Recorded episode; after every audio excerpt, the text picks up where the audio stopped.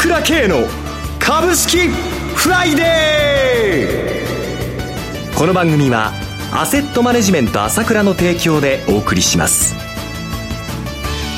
皆さんおはようございます。アシスタントの浜田節子です。朝倉慶の株式フライデー、パーソナリティはアセットマネジメント朝倉代表取締役で経済アナリストの朝倉慶さんです。朝倉さんおはようございます。おはようございます。よろしくお願いいたします。よろしくお願いします。そして毎月だいさん金曜日は個別銘柄スペシャルのゲストといたしまして、経済評論家の山本慎さんをお迎えしてお送りいたします。山本さんおはようございます。よろしくお願いいたします。さて、昨日のニューヨーク市場は様子見ムード広がっておりましたけれども、依然高値圏ですよね。非常にやっぱり強いですよね、はい。まあここまで来て少し今もたついてますけど、史上最高値ですから、そうですよね。ここでまあ一旦もたついて抜くっていう流れでね、えー、ここはもたつくのは当たり前だと思いますよね、はい。まあそれよりもこのすごいのが日本の相場ですよね。資金流入続いておりますが、まあ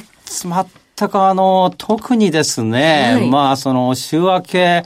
このサウジアラビアが攻撃されたということにもかかわらず、あれ上がったのにはびっくりしましたね。そうでしたね。えー、じゅう連投ということで、はい、でまあジャスダックの方も昨日までじゅう連投ということで、えー、やっぱり私ここで一貫して言ってきたわけですけれども、はい、弱気になりすぎるのは危険だっていうことは、まあこの山本先生と一緒にね言ってきましたけどね、えー、絶対値が安いじゃないかということを言ってきたわけだけども、はい、その日本の投資家がどんどんどんどん買ってるっていうよりも、はい、いつも言ってますけど売りすぎてるわけよ、うん、売りすぎてるっていうのはないものを売った空売りがあまりにも溜まりすぎてるわけ、はい、日銀がしっかり買って自社株買いがしっかり買って吸い上げてるわけだから、うん、ああだんだんなくなってきてるところ弱気になる気持ちはわかります、うん、えー、だけどもそれは異常に売りすぎちゃってて、結果見ればね、日本の ピーアールじゅういち 倍とか ピービーアールいち 倍割れとか配当だってこんなにあるのにゼロ金利で何やってんのっていう状態になってたわけだから、うん、まあそういったことの買い戻しなり、ちょっとした普通の流れがちょっと出てるだけと見ていいと思いますよ。水準訂正。そうね、まだまだ売りが相当溜まっていますし、需給関係いかがですか？この先週末の信用ど取引の動向を見ても、また空売りがね、えー、せんよんひゃくおくぐらい増えちゃってて、えー、買いの方はね、そのせんさんびゃくおくかそこいら減っちゃってね、じゅうねんぶりの低水準になっちゃって、はい、もう過熱感ほとんど、もちろん、うん、あの、騰落リストなんかでは過熱感出てますけれども、えー、実際の個人投資家のエリアを見ると過熱感はあまりほとんどないと思います。はい、で、むしろ、売り、売りがどんどん行き過ぎちゃったっていうのの買い戻しが、まあ、ある程度、このヘッジファンドの中で入っているというのが今の状況ですけれども、えー、元が安いですから、はい、このぐらいでもまだまだ、あ、今日の日経にも出てますけれども、はい、日本の相場は一番安いですからね、えー、まだまだということだと思いますよ、私は。はい、にまんにせんだいまで来ましたけれどもね。はい、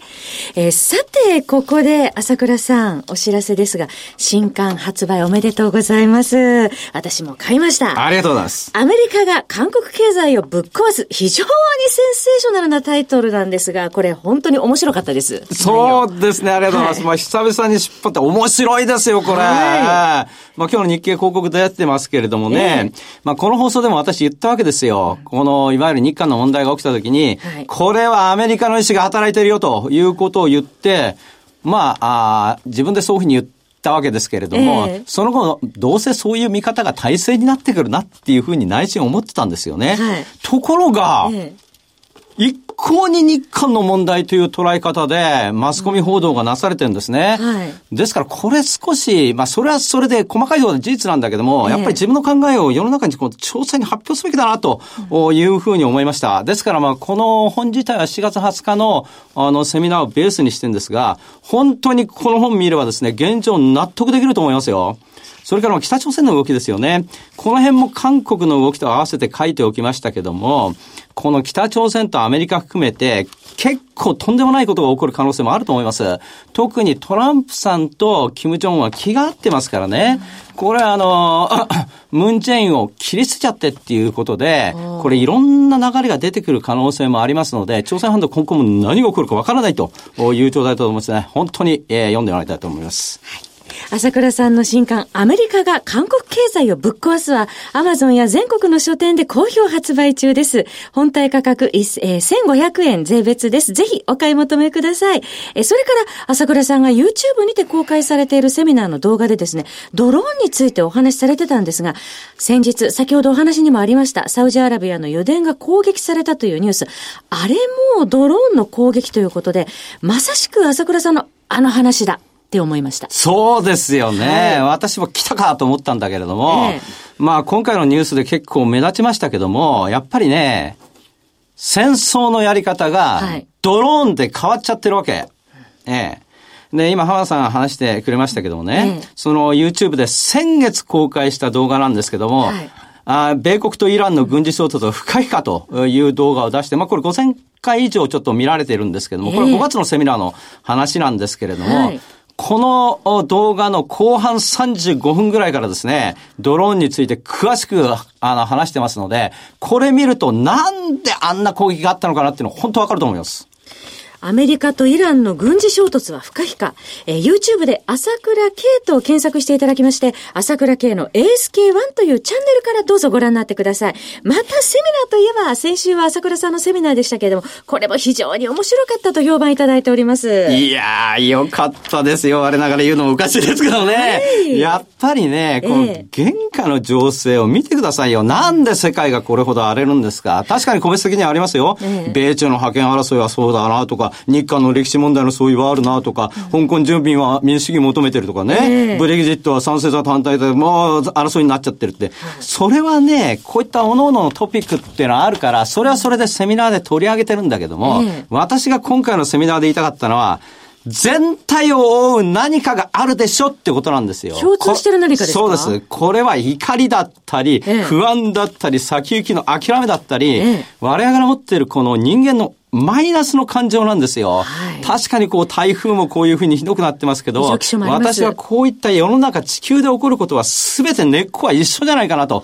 いうふうに思ってますので、その辺を炙り出した、えー、全てではないけど一つは炙り出したつもりだったんですよね、えー、ですから今回のセミナーの話本当に役に立てると思いますので、このセミナー動画ですね、音声ラウンドで ディーブイディー、えー、まあ今はもうほとんどできてますんで予約受付中ですから、あの準備でき次第発送ということなんで、ぜひ購入してくださいね。根本の軸の部分を知ることができます。くがつじゅうよっか開催朝倉セミナーの ディーブイディー、シーディー、音声ダウンロードは朝倉さんの情報発信者 エーエスケーワン のホームページからお申し込みください。 ディーブイディー は税込み いちまんろくせんえん、 シーディー、音声ダウンロードは税込み いちまんさんぜんえんです。それではお知らせを挟んで山本さんに注目銘柄の解説をいただきます。鋭い分析力で注目、経済予測のプロ朝倉慶。日々のマーケット情勢や株式情報、個別銘柄の解説を朝倉本人とスタッフが平日じゅうろくじメールでおよそななふんの音声を無料で配信中。株の判断に迷ったら朝倉慶。詳しくはアセットマネジメント朝倉のウェブサイトへ。本日の市況解説無料メールマガジンにご登録ください。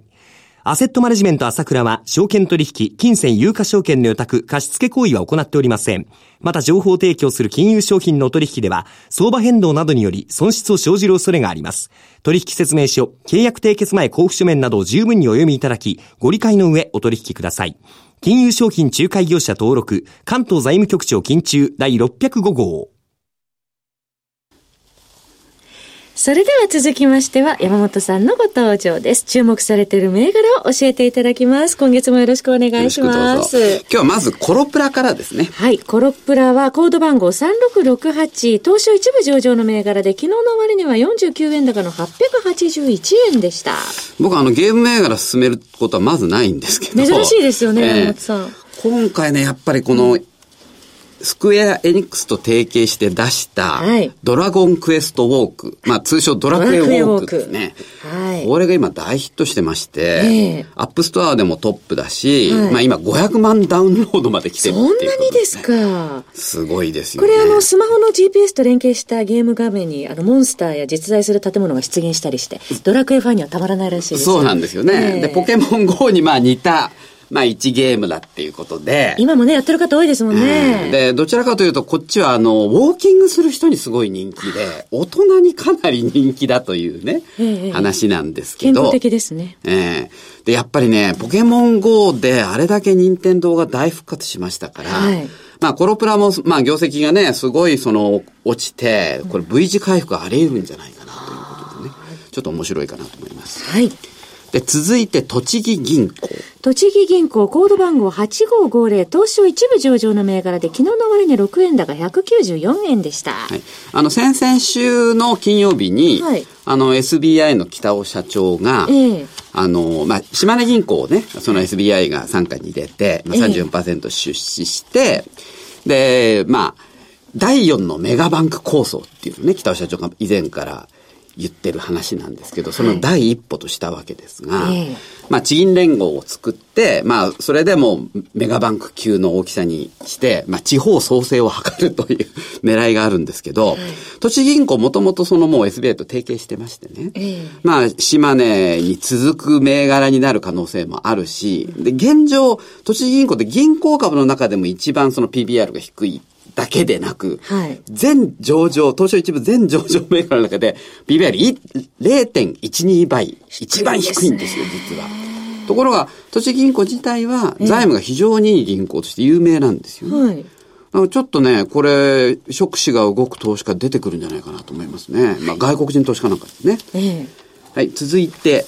不動産で日本エスコン。日本エスコンはコード番号はちはちきゅうに、東証一部上場の銘柄で昨日の終値じゅうごえん高のななひゃくきゅうじゅういちえんでした。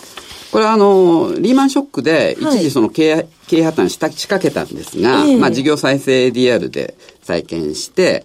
これ中部電力の傘下に入ったんですね。そうなんですね。で、あの中部電力は今 さんじゅうにパーセント を持つ筆頭株主で、えーまあ、もともと大阪地盤のゼネコンで、まあ、首都圏にも出てたんですけど、はいえー、で中部圏にも、まあ、中部電力が親、まあ、実質親みたいなもんですから、はい、でそうなると、まあ、中部電力の信用力でいわゆるその お, お金開発資金が調達すごいしやすくなってると。でそういう点でもね、これ、で、傘下に、いわゆるその、ここが母体となって、リートもやってますから、そうなんですね、開発物件をリートに売却できるっていうことで、ええ、かなり伸びてますよね、今ね。で、続いて、トヨタ自動食器。はい、トヨタ自動食器ろくにぜろいち、東証一部上場の銘柄、昨日の終値当円高ろくせんさんびゃくよんじゅうえんでした。まあ、親子上場関連なんですけど、はい、まあ、株式の含み益が、まあ、今の株価の倍ぐ、ね、あの、もう入れると、実質純資産、今の株価の半値ぐらいですから、非常に安い銘柄、割安な銘柄ですね。今週くがつじゅうくにちろくせんよんひゃくろくじゅうえんの年初で高値つけておりました。え以上よん銘柄ご紹介いただきました。え番組もそろそろ終わら終わりのお時間です。え今朝はゲストといたしまして経済評論家の山本慎さん、パーソナリティはアセットマネジメント朝倉代表取締役経済アナリストの朝倉圭さんでした。お二方ともどうもありがとうございました。失礼しました。私、朝倉慶が代表を務めますアセットマネジメント朝倉では エスビーアイ 証券、楽天証券、証券ジャパン、ウェルスナビの口座開設業務を行っています。私のホームページから証券会社の口座を作っていただきますと、週にかい無料で銘柄情報を提供するサービスがあります。ぜひご利用ください。それでは今日は週末金曜日、頑張っていきましょう。